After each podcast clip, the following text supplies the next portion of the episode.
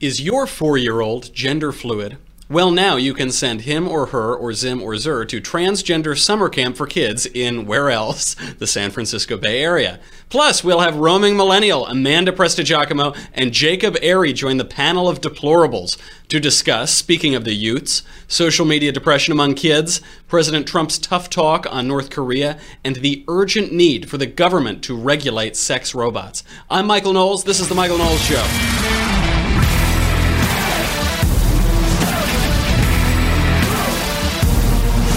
Stick around later too, because we're going to have a final thought that is identifying as stuff I like, because today is Book Lovers Day, so I'll be giving out some book reviews. As a best selling, non writing author, I think it's my place to tell you all what you should be reading for the next, uh, over the rest of the summer, rather. So we have to talk about Rainbow Day Camp. It is a camp in the San Francisco Bay Area for transgender toddlers. The ages of the people who go are four to 12. The parents of the people who go are obviously abusive and uh, very confused. Um, so this camp is not new. This camp's been around for three years. It just made big headlines uh, recently because the enrollment has increased by three times just this year. So obviously, transgenderism is in the air. We're talking about it all the time in the culture, and apparently, this has been good business for transgender youth camp. Uh, one of the directors said it has been a sea change. Maybe we can even call it a tsunami in the number of little kids showing up with their families. And so when the kids show up, even when they're four years old, they are asked when they register which pronoun they would prefer to be called by. And it's either she or he or z or whatever. And for the record, Marshall, I would only like to be referred to with the pronoun sir sir or master in no the accusative. No sir in the well, make a note and we'll talk about it later. Uh, luckily, we have obtained a letter from one of the attendees of this camp. We get access to great stuff at this show. We have obtained a letter. C- can we play it? Take me home, oh mother, father, take me home. I hate Granada, don't leave me out in the forest where I might get eaten by a bear. Take me home. I promise I will not make noise. So, uh, Trans Camp is apparently like uh, band camp. You know, it's just like any. It's much more socially isolating, obviously, and confusing. But it's just like any other camp. You go to basketball camp, you go to uh, baseball camp, whatever. Um, th- there, it is a little interesting in that most summer camps that we think of are camps to do something. So I, I, had to go to basketball camp when I was a kid one time. It, it turned out about as you would expect, I think. Um, but th- this is a camp about who you are imagining yourself to be, who you deeply think yourself to be. And uh, obviously, adolescence is a very confusing time. We take on a lot of different identities that we try out. No joke. When I was when I was four years old, I did identify as Batman for about a month. I had people call me Batman. Seriously, and that's just a very imaginative time. These parents are obviously taking it to be some deep, profound, immutable fact of their child's existence and sending this to the, their camp it can't possibly be good. But you know, even the founder of this camp, Sandra Collins, admits, quote, a decade ago, the camp wouldn't have existed. Eventually, I do believe, it won't be so innovative. She's probably right. She said, I didn't know you could be transgender at a very young age, but my daughter knew for sure at two. I don't know if that's exactly right. What could go wrong with allowing your two year old to deny the facts of their biology and to deny reality to their parents? Well, there are a lot of scientific data on this that I think the mainstream media are hate ignoring. Speech. And I'm sorry if I know these scientific data are that that is called hate speech if you're at Google or uh, you work for the mainstream journalist outlets. Um, but we we know there are high rates of post-op regret people who transition from one gender to another. They undergo surgery to look more like the the other sex, and they regret it later. Uh, some of these studies put the number at 20%. So one in five people who undergo this process and these surgeries, uh, according to some studies, regret it, ultimately go back, or they are just upset that they made that decision. Um, most children who identify as transsexual or as the other sex the vast majority of those kids will change their mind by the time they become adults. They go on to lead perfectly normal lives. Uh, one study puts that number as high as 80%. 80% of kids who identify they're a boy but they think they're a girl will change their mind by the time they pass through puberty and enter into adulthood. Now, there, there was a review of more than 100 international medical studies. So, this is a, a meta analysis of all these studies that found, quote, no robust scientific evidence that gender reassignment surgery is clinically effective. And this is why Paul McHugh, who was a pioneer of this surgery at Johns Hopkins, he was chair of uh, psychology at Johns Hopkins, he stopped doing the surgery because, quote, there's little scientific evidence for the therapeutic value of interventions that delay puberty or modify the secondary sex characteristics of adolescence. There is no evidence that all children who express gender atypical thoughts or behavior should be encouraged to become transgender. And that's what, you know, trans is in the news all the time. You can't escape it. For some reason, an issue that affects a vanishingly small percentage of the population is all anybody wants to talk about anymore, especially on the left. But th- what is really worth talking about here is that we're, talk- we're talking about kids. So if you put a kid on this road, you tell a four year old boy that he's really a girl, that's going to lead to a lot of confusion. But if you tell a prepubescent kid, that that you indulge in these delusions and that the boy is really a girl and you suppress their puberty hormones you're mutilating them for life. I mean that that damage is not easily undone if it's possible to fix it at all. And uh, you, you know there are people who have gone through this when they were children who have come to regret it. We have their testimonies. They talk about it. Here is one example Hi, uh, my name's Carrie. I'm a 22 year old detransition woman. Um, I was a pediatric transitioner, so I started medical transition when I was underage, and uh, I stopped transitioning nearly a year ago. Um, and for me, detransition involves, you know, a lot of thought and a lot of unlearning of, of what I understood about myself. Um, when I was transitioning, I felt a lot of intense, very intense body dysphoria. Um, that felt very innate and very integral at the time to, to the way I perceived myself in the world.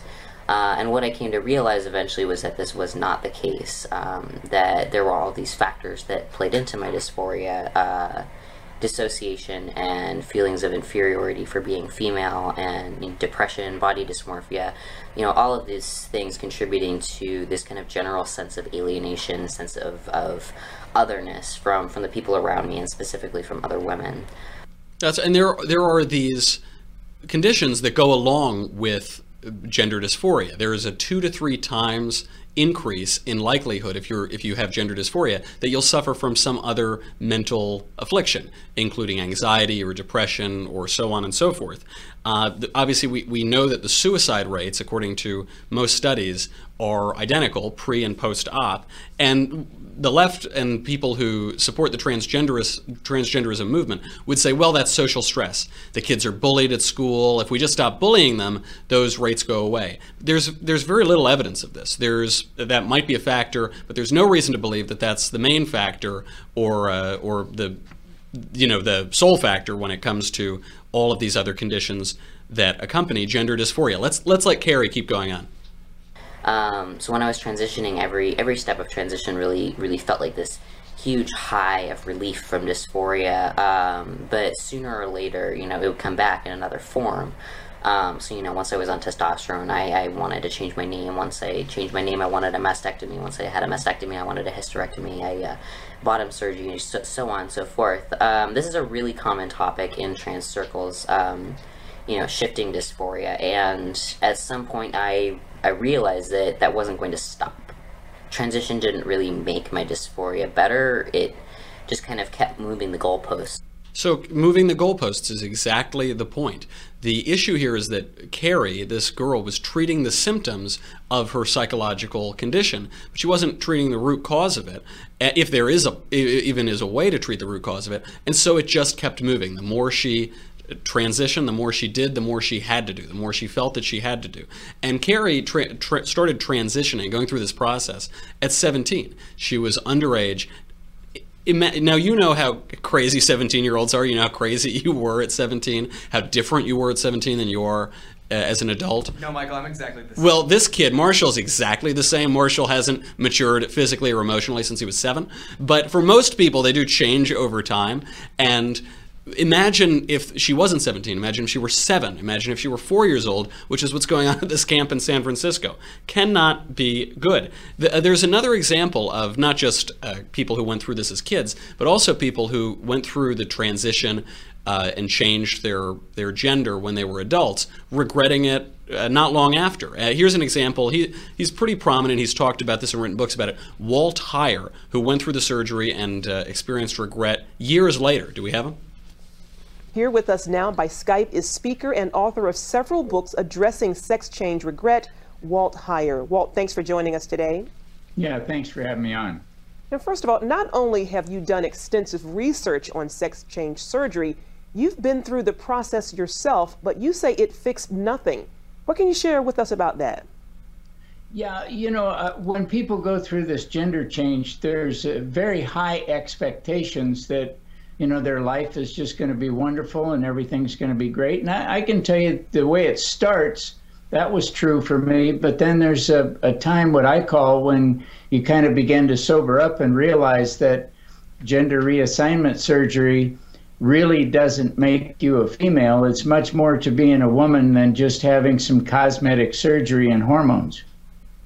So it didn't fix the problem for Walt. He and he lived for eight years as a woman, uh, appearing to be a woman and wearing women's clothing. But it didn't it didn't fix the problem. And this surgery that he's now reversed or or tried to fix by other surgical means ha- has really damaged his life. He talks openly about that, and he was encouraged by others to do it. And that's what we're seeing a lot in the culture now.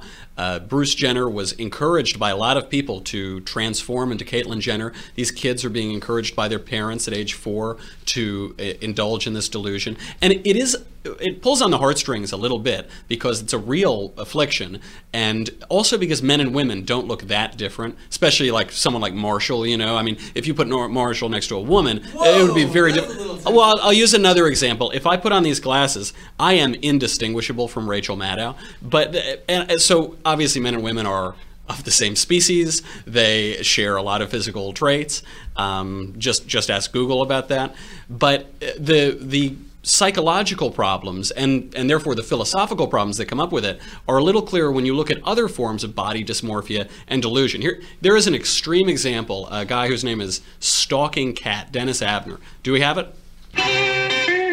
Dennis never considered himself human. In Dennis's eyes, his transformation is only a formality. Everything I see and do, I relate to as a cat. I'm told I purr in my sleep, so. But there's this guy uh, stalking cat. He uh, he is a man who I think he was in the Navy, and then he decided to get $200,000 worth of surgery to tattoo his face, pull up his cheeks, have whiskers sticking out, cut off parts of his ears, all so that he could appear more like a cat. Because he was under the impression that he really, deep down inside somewhere, is a cat. He has cat like abilities and what have you. And it's it's a funny story. Obviously, it, it is out there. It looks kind of ridiculous, but it, it's really sad because this is a real human being, and the uh, we can see much more clearly what happens when we indulge delusion when it's not just a boy becoming like a girl, when boys and girls can look like each other, but when it's a boy. Tr- tr- trying to look like an animal or something to that effect. Uh, th- this is ultimately, I think, what brings up the central flaw in the left's embrace of transgenderism, the central contradiction, which is that the left on the one hand says men and women are exactly the same. They're indiscernible. That just talked to Google fired a guy for contradicting this yesterday. Uh, men can do everything that women can do and vice versa. There are no categorical differences. On the other hand, they're saying that the sexes are so totally different that if you feel that you are a certain way metaphysically, or you really want to be a, a different way metaphysically, you should undergo costly, painful, and extensive surgery just to have the cosmetic appearance of looking like that other sex. They've never been able to resolve this conflict, and I think that's why uh, I think it has shown one of the major uh, paradoxes at the heart of leftist intersectional hierarchies. But now that we've talked about the transgender camp, now that we've talked about leftist hierarchies, we have to get to the exciting part of the show our panel of deplorables. We have with us again roaming millennial, you know her from all the YouTubes, the Daily Wire's favorite, Amanda Prestigiacomo, and for some reason, Jacob Airey is back. Uh, roaming, are we being unfair here? These children can suffer intensely, they get bullied. Why shouldn't we ship them off to transgender camp? Well, I think, you know, to answer the first question that you posed at the beginning of the show, is your child gender fluid? Um, regardless of how you, f- you feel about the transgender issue, I think we could all agree that nobody is gender fluid like, at all. It's just, just not a real thing. I always try not to Um, talk about gender fluids. I find it very impolite, but I agree with you. Probably that's true. right and you know when it I, I mentioned this the last time i was on with you guys but when it comes to children i think trying to impose these sort of gender ideologies it is child abuse. And you know a lot of people will say no you know it's just we want what's best for the kids. This isn't you know any sort of indoctrination. There actually there are well documented instances. Anytime you hear about these uh you know these transgender child children activists. I mean, they're not, you know what I mean. Uh, a lot of them are either themselves trans or have been trans activists before their children were born. And you got to think to yourself, okay, wait, only a fraction of a percent of people in the general population is actually trans. So, what is the likelihood of a trans person or someone who is already a trans activist then having a trans child? It's like, no, I think there's definitely a case where, as a parent, these people are inflicting their ideologies and their their views on gender onto their children and it's something that i think a lot of children are going to have issues dealing with as they grow up It has become very ideological. I mean, uh, that is why, just as you said, there are not a lot of these people in the world. You know, there are a handful of these these people around, and yet it's all we hear about. It's all we're talking about. There are TV shows about it. It's always in the news, but there doesn't appear to be a cure. So, Amanda, if there isn't a cure for this at the moment, if there's really doesn't seem to be an effective way to reduce uh, suicide rates or depression surgically, then why shouldn't we just tell these people to call themselves whatever name they want and uh, pretend to be whatever sex they want? Yeah, um, I mean, it's it's particularly we shouldn't, and uh, it's because you know this is really tied to depression. This is a psychological disorder. Um, so like mutilating your body. I mean, it's like getting a knee surgery when you popped out your shoulder. It's not not addressing the issue at all. Um, we should not be encouraging this, especially I mean, particularly with children who, as you said, grow out of this confusion. I mean, we're just basically indoctrinating, you know. Tommy, the two-year-old who says he's a dinosaur on Wednesday, and then on Thursday he's a girl. Like, Now no, he's Tammy, the parent your- right. You need to actually parent your child, and you know, I think, I mean, eighty percent of these kids. That's a that's the lone number. Um, grow out, you know, for for these studies, grow out of this confusion. We should not be pushing this on them. I mean, kids are being mutilated. There are a lot of victims of this. Um, it's it's really vile stuff, and anyone who speaks out against it, this is the worst part. You're labeled as transphobic, that you hate, uh, you know, people who suffer from this mental disorder. No, I mean, there's actual real damage to this, and this is a political movement. You know, they they hate the nuclear family, they hate, you know, they they kind of are contradicting feminism because they want sameness, but then all of a sudden. You know, men and women are, are so different. You can transition. It's just, it's a, it's a hot mess, and it's a really nasty political movement that is hurting people and creating a lot of victims. Stunning bigotry from Amanda Prestigiacomo. But that is a real, you both bring up this interesting point, which is that it, it's child abuse. It looks like child abuse. It is parents mutilating their children before, not, but not only before they can consent, but before they go through puberty. And, and they're making a decision that will impact the rest of their lives. Jacob, we conservatives are very skeptical of government interference. Should the government step in here? Should the government come in and stop parents from uh, encouraging this in their children?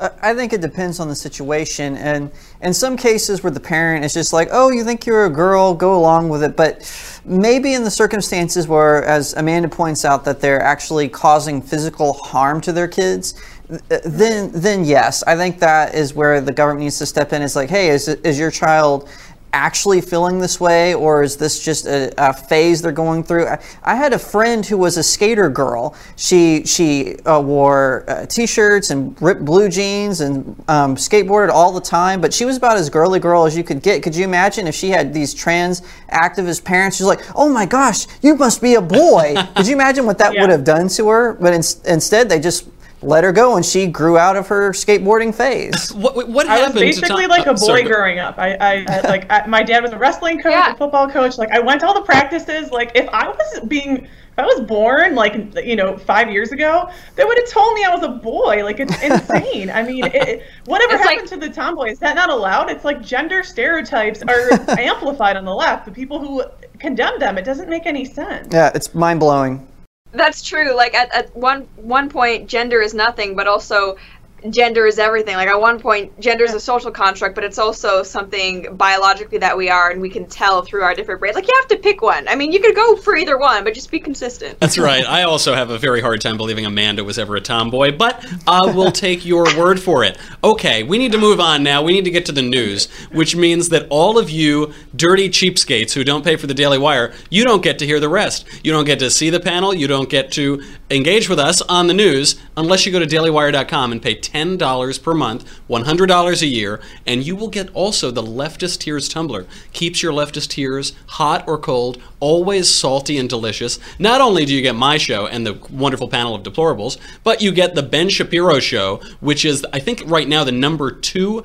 highest ranked podcast in the country. What number are we, Michael? I, oh, we're at number 10 in news and politics, I think, 10 or 11. But Ben is one spot behind Oprah, so you've got to go help and push him over. And you get the Andrew Klavan show, which is also ranked very high. I think all three of the shows are ranked in the top 25. So it, it what a deal. What a $10 a month. Unbelievable. Go to dailywire.com right now, subscribe. We'll be right back.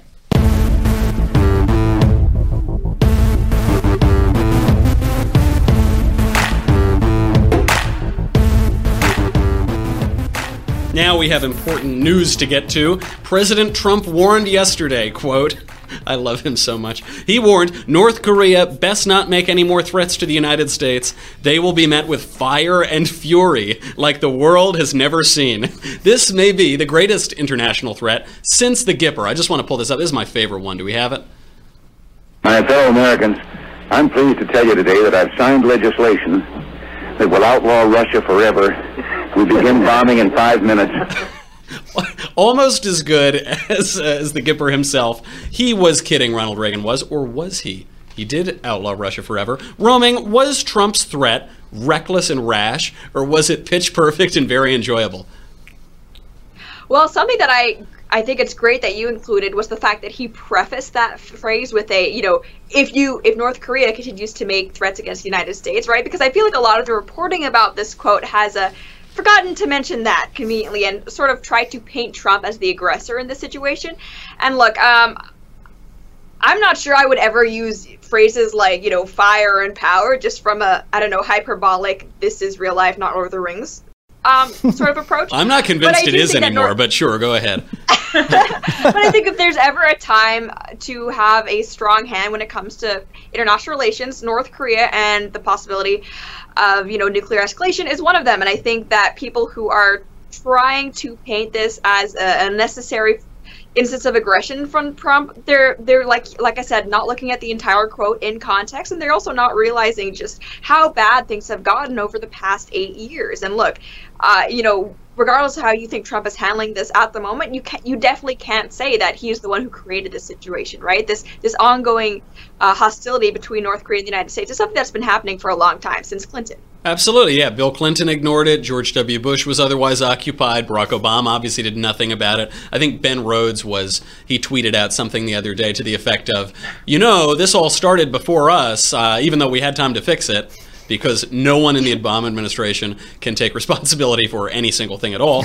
Um, now, Roman, yeah. you're over there in Asia, and Amanda, you are up in Canada, New York, safely ensconced in the woods. But we're in LA, Jacob in New York. I. Yeah, uh, what what is going to happen? Are we about to be incinerated? What's the threat level from them actually shooting some missiles over?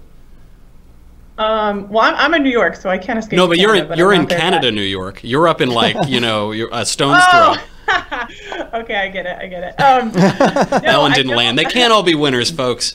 You know, sometimes things go over my head. But um, no, I don't think I don't think we're any. So, a couple things. Like, I don't I don't think Trump's rhetoric or anything like that has put us at you know heightened um, danger or anything like that. I think that uh, Kim, little Kim, is is crazy, yes, but he's not stupid, and he knows that he will be you know annihilate. I think i think people who study this have the consensus that basically he just doesn't want regime change and he's flexing his muscles. He knows that he will be annihilated if he, if he does something. I think that's kind of the, the consensus around this. Um, but at the same time we don't want him to keep making advances. So we need to find a way to uh, to make this China's problem because you know they, they don't want refugees coming in there. I mean they have they, they do have some stake in this. So I think Trump's saying that he's going to continue work with China to you know kind of stop their funding and not let them keep advancing their you know their nukes um, and then you know we can we can just kind of handle that until then but i don't think the the the danger is heightened um, I think that I think they kind of know that they're they'll get annihilated by America and her allies. I have to disagree with your analysis, not in the take of the threat level, but in your pronunciation of China. It is a hard ch China. Jacob, why hasn't Dennis Rodman straightened this out yet? Hmm. Well, because he was an overrated basketball player and he's an overrated ambassador. But in all seriousness, What I hate speech. What disgusting hate speech. Why do we have him on? But, but in all seriousness, I actually, uh, I actually think that President Trump was totally appropriated, uh, appropriate in Fire and Fury because not moments, I think hours before even, Kim Jong Un specifically said we're going to bomb. I believe it was Guam. So yes, Yeah. of, of course. I, if I was president, I would absolutely say, "Hey, we are going to meet this with fire, fury, and power." And also, you know, what if President Obama or Hillary Clinton was still, or if Hillary Clinton, God forbid, was president, what would she say? Oh, that naughty little Kim. I mean, you know, what is, what is she going to do? She going to, you know, I hear she's going to pursue a career in, in ministry. Obviously, That is- you know, that is a not story. foreign policy, right? Yes, father. I think the father threat on Guam was after. Oh, it was after. Oh, okay. Yeah. Oh, okay. But, but it so- was, I mean, like, but there's like a WAPO story that said that they were like, you know, they had a warhead, uh, like a miniature warhead or whatever, and then um, they were making threats because we sanctioned them. And then Trump made those comments, and then they said they were gonna uh, attack Guam, and they never, they won't. Oh, of course they won't, because he's a coward. I mean, he like it's, it's just like you said. He's just going to flex He's- his no muscles. one's he'll get annihilated. Yeah, absolutely. My main takeaway from this whole discussion is the phrase "Little Kim." Roman, go ahead. Well, I just in, in any case, it's not as if uh, you know Kim Jong Un's administration was a rational actor before this, right? I mean, there are actually uh, Right. you know North Korean state-run propaganda pieces of. I don't know if you guys have seen this, but the piece where the little kid is dreaming of a nuke being sent over to the Yeah. U.S. Right? I mean, th- this this is one country that is obviously an aggressor. Absolutely. Right. Well, that makes me unhappy. You know what else might be making people unhappy? Smartphones. The Atlantic just ran a feature article titled, Have Smartphones Destroyed a Generation? Quote, more comfortable online than out partying, post millennials are safer physically than adolescents have ever been, but they're on the brink of a mental health crisis. They don't go out, they don't go on dates, they stay in the house. My question why would a 13 year old go on dates when he can interact with roaming millennial on YouTube from the comfort of his own smartphone? Is inter- roaming, is interacting behind a digital wall so different from interacting in person? Well, you know, this is something that I I feel conflicted talking about because, you know, on the one hand, I love ragging on millennials as much as anyone, right? They're awful, but on the other hand, I'm also this massive introvert who loves the fact that you can kind of be interactive with people and be social online while at the same time, you know, being at home not wearing any pants. It's a, it's an amazing mix. We're Roaming millennial not wearing any this day and pants. You heard it on the Michael Knowles show. This is this is by the way, this is why we're number 10. It's all these kind of cheap tricks like that. Sorry to interrupt. Go ahead. well that's why that's why cameras always from like you know but you know i think i think it's the fact that you know not only are we seeing an increase in te- technological advances but we're also seeing sort of i feel a more hands-off approach to parenting that we haven't seen before so i wouldn't necessarily say that this is technology technology's fault i just think it's the fact that you know when i was younger i used to get kicked out of the house and get told to play outside i could have still been playing you know well at home on tv right i mean the fact that outside is still there, I think, is like being ignored by a lot of parents who are probably also on their own smartphones and electronic devices. Fair enough. That's true. There's a there's a lot of uh, Candy Crush to play. Jacob, is it just curmudgeonly old people who don't understand the Utes, or is there a real threat of social isolation here? I think it's a mixture of both, and, and we have to be very careful about how we categorize this because there are just truly introverted people who who prefer interaction online, and there's absolutely nothing wrong with that. But again, we also need to monitor how that is done because we want i mean by we i mean whoever parents siblings guardians they need to be monitoring these kids and like okay is this person really an introvert or are they getting uh, are they getting trapped into this big web i Do they only identify as an introvert? yeah, exactly. Because you know there are there are predators online who take advantage of some of these people who have social anxieties. You that- seem to know a lot about this, Jacob. Hmm. well, you know what, what can I say? You know, I, I read I read the I read the mainstream media. This is what they're telling me. But you know, we do have to we do have to be careful that uh, about this because there, I believe that there's a, a, a gang going around called the Blue Whale Challenge, where they manipulate people with social anxiety who are online, and then they ask them to commit suicide. And it's it's a growing problem in Europe, and it's even reached the United States. So yes, parents, guardians should definitely be monitoring their kids' online activity. That's yeah, I'd read about that about these Ru- Russian girls who were killing themselves because of some lunatic that they just arrested. That now that's not good. Amanda, should we be blaming the social media here? Is it the social media that causes the isolation, or is that just an instrument like a telephone or you know a, uh, two cans and a string? Is it just a medium and an instrument, or, or is it really the cause of the problem?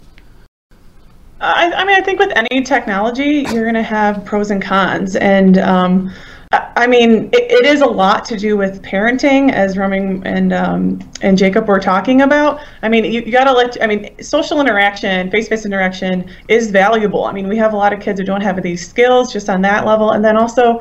I mean, if you looked at that Atlantic piece, uh, even just with millennials and the generation, um, you know, right after us, it's it's a huge discrepancy and, and with depression um, based on just the screen time. I mean, it, it does really affect these kids. Um, I know I get depressed. media The more screen time I have with Jacob Airey, the more depressed I get. I should write a study about it. Sorry, go ahead. yeah but, but i mean like even i mean even as a, as a millennial like i'm really addicted to you know being on, on for my job of course but i'm, I'm always on social media and you can kind of get not depressed but you can get you know caught up in that and not interact with with people and that's that's not that's not helpful. So we have to just learn how to use these things in moderation. Um, parents need to really be aware of this. Sign your kids up for sports chess dance whatever. Like they, they need to actually interact. It's just it's not it's not healthy and it doesn't teach them any skills that are actually valuable for future employment and and things like that so. Yeah, sign them up for a sport or buy them a sex robot. There is, this brings us to our next story. There is a professor at GW Law who insists that the time has come for the government to regulate that gigantic problem, sex robots. Now, if you're unfamiliar, I think a lot of people are probably unfamiliar with sex robots. We have a clip from one of the factories. You can't resist us, Mr. Powers. You can't resist us, Mr. Powers. Au contraire, baby. I think you can't resist me. Are you ready, Boots? Start walking. Wow, maybe those should be regulated. That's a pretty good case that we should regulate them. Amanda, what is so dangerous about sex robots other than the guns that are shooting out of their bosom? Yeah, I mean, it's really sad that we're at this point. Like, the, I, this you know, kind of ties into technology too, and how we're so isolated, and that we're gonna, you know, people are delaying mar- marriage, they're not getting married, so we need sex robots now. It's really sad. Um, but the, the whole regulation argument was really interesting to me. She said that we could, you could possibly rape a robot, and like, Yeah, you it's know, great. A lot of fun. It's a great hobby. Yeah. Just I don't know. because they're not like, saying no can doesn't mean they're saying yes. That's right. Yeah. like how can how can a robot consent? Like if that's the case, like um, I'm not gonna you know be profane here, but isn't there a lot of rape going on in the sex toy industry? Like it's the, I don't understand. Like, There, don't- well, you know, a four-year-old kid can consent to radically changing his body forever, but a Yeah, doll can't right. consent to sex. Can't you just read a blog every once in a while, Amanda? Get whoa. And like we're, she's this professor was trying to give rights to a robot. I'm like, can we focus on maybe rights of the unborn first and then tackle robots? I don't know. Hateful be- bigot. that'd be great. Hateful bigot you are. Roaming, there is a legitimate question here. I mean, you could have, I don't know if you can rape a robot, but you could make a sex doll that looks like a little kid or or like a rape victim or something. Is there is there any legitimate reason to regulate this industry? Similar to say child pornography or something like that, or are we just talking about absolutely nothing? Well, I think there, like when you mentioned anything to do with children, I think there definitely is a uh, reason for this to be regulated. Uh, I know I've heard the argument be made that the like child dolls might be helpful as a way of sort of releasing any urges without actually bringing a, a real child into it. But I think you know if you are someone who's suffering from that affliction, uh, therapy is what you need, not a child sex doll. So definitely, yeah, yeah. When it comes to, uh, I don't know which to is more with expensive though. Right, that's, that's sadly There is a true. public yeah, health and public cost children, issue. Regulate it. Yeah. Good point. But you know, on on a larger scale, I think the whole idea of regulating sex robots, it kind of begs the question like what exactly qualifies as a sex robot versus just you know a run-of-the-mill sex toy that has mechanical operations i can't believe i'm talking about or this a run-of-the-mill robot, by the way. we already have Right, little I Roomba mean, you know, vacuum feel- cleaners, you know. I mean, yeah, I mean Roomba with like some I don't know alluring eyes painted on, right? Like where where would they draw the line? Be You still know, my not beating heart. necessarily- I'm not pro sex robot. I'm just you know anti government intervention. I'd have to side with that in this case. Fair enough. Jacob, the essential question here, though, is why would anyone want to have sex with a robot when there are people? You can all. You can also have. It's not just robots. You can also have sex with people. Uh, what what is what is the basis for this? Why are people trending toward this? I think it's it's a way of just disconnecting from reality. So everyone goes in because of left wing propaganda. You're told, oh, you can have this, you can have that, and there won't be any consequences. And then they go out into the real world and it's like, oh man, there are real consequences. So then they turn to robots, which are complete frauds. And so I think that's what, what it has to do with it. It's just a way to escape from real world consequences. When you make a mistake or when you do, or when you find out that life is tougher than your, than your lesbian dance therapy professor tells you it is. That's interesting. Well, and there's also no there's no social skills. Nobody has any social skills. They can't Right. even go on a date. They can't even hit on a girl. Like so, it makes sense that robots are the, are the next thing because, you know, this is this has to do with all the new technology too. People are so isolated and secluded. It's it's it's sad stuff. I, I think that's a good point, and it's interesting how so many of these sex robot things are coming out of Japan, a culture that is well Mhm. documented for the fact that fewer people, fewer and fewer people are getting married, going on dates. So Mhm. I definitely think there's an element, you know, I mean, no judgment here, but there is an element of people not being able to interact with each other like we used to be able to. And there was a study that came out of Japan a little while ago that a number of teenage boys would prefer to look at pornography than to have sex with a woman. They actually preferred sitting in their rooms alone. That's crazy. Oh my gosh. It does play into this Sad. this culture. Sad. To quote a great man, sad. It does play into this culture of objectification, though. It does play into this materialist culture where, believe it or not, uh, there are spiritual and emotional aspects to sex. It's not just all playing with a doll or something, but uh, for a materialist culture and a materialist generation, maybe the physical is all that is being considered. Well, the, and too, the irony here is one of the biggest criticisms of homeschooling is the children don't get interaction, right? Well, in public schools, they get plenty of interaction, and they're buying sex robots. So, you know, I don't, you know, I think that's just kind of a, a ridiculous narrative, you know. How about that? All right, on action and sex robots, I have to say goodbye to you. Get out of here because we have a trans final thought that we need to talk about. Now, do we have the do we have the trans final thought uh, montage? This is a final thought, but it's because it's Book Lovers Day. Inst- we're going to turn it into a sort of stuff I like. I'll tell you about the uh, books that I've been reading over the last couple years, and I highly recommend them. The first one is Poetic Diction by Owen Barfield. He was an Inkling, a friend of C.S. Lewis, and uh, all of those other guys. He, it's a great book. It's a theory of knowledge and a theory of language. Uh, this was recommended to me by Andrew Klavan, who actually reads books. I read like two books a decade, and he's read all of the books. So uh, he's been, we've been evangelical about recommending this book to people. It's really good. I think especially conservatives and people who prefer traditional culture and have an interest in history and philosophy would really like it. So run out there and get Poetic Diction. The next book I have to recommend is, of course, speaking of Andrew Klavan, The Great Good Thing. A secular Jew comes to faith in Christ. I read this book right when it came out. I got an advance copy of it. It's an amazing story of Andrew Klavan's conversion from a secular intellectual Jew in New York to a Christian, and a, and he talks about his politics as well, and the literature that brought him along that journey. It's really a profound book. I myself am a revert to Christianity. I uh, it was very edifying to read that. And then when you're going to the beach, this book we got to give a little love to Ben Shapiro. You all know that Ben can type about 120 words per minute. He also, as you know, speaks about 190 words per minute. And this book flies by. It is such a page turner, true allegiance. It is a fever dream of Armageddon from a conservative standpoint. It's really entertaining. It's terrific. So when you're going to the beach, I recommend reading that. I promise you, you won't be able to read it as fast as Ben typed it. And uh, speaking of typing books really fast, the final recommendation I have to make, a little self serving, the Reasons to Vote for Democrats, a comprehensive guide. The most exhaustive Democratic Party apology. Sell out. I it is it's really good. I can't even the president endorsed it. He said it's a great book for your reading enjoyment. Even Ben Shapiro endorsed it. He called it thorough. I really think as you gear up for the school year, as you gear up for the fall, you want to edify yourself, you want to learn more about our political systems and American history and American political philosophy, go out there. You also have to get reasons to vote for Democrats. Happy Book Lovers Day. I'm glad that we had this lovely trans final thought segment. I'm Michael Knowles. This is The Michael Knowles Show. Come back tomorrow. We'll do it again.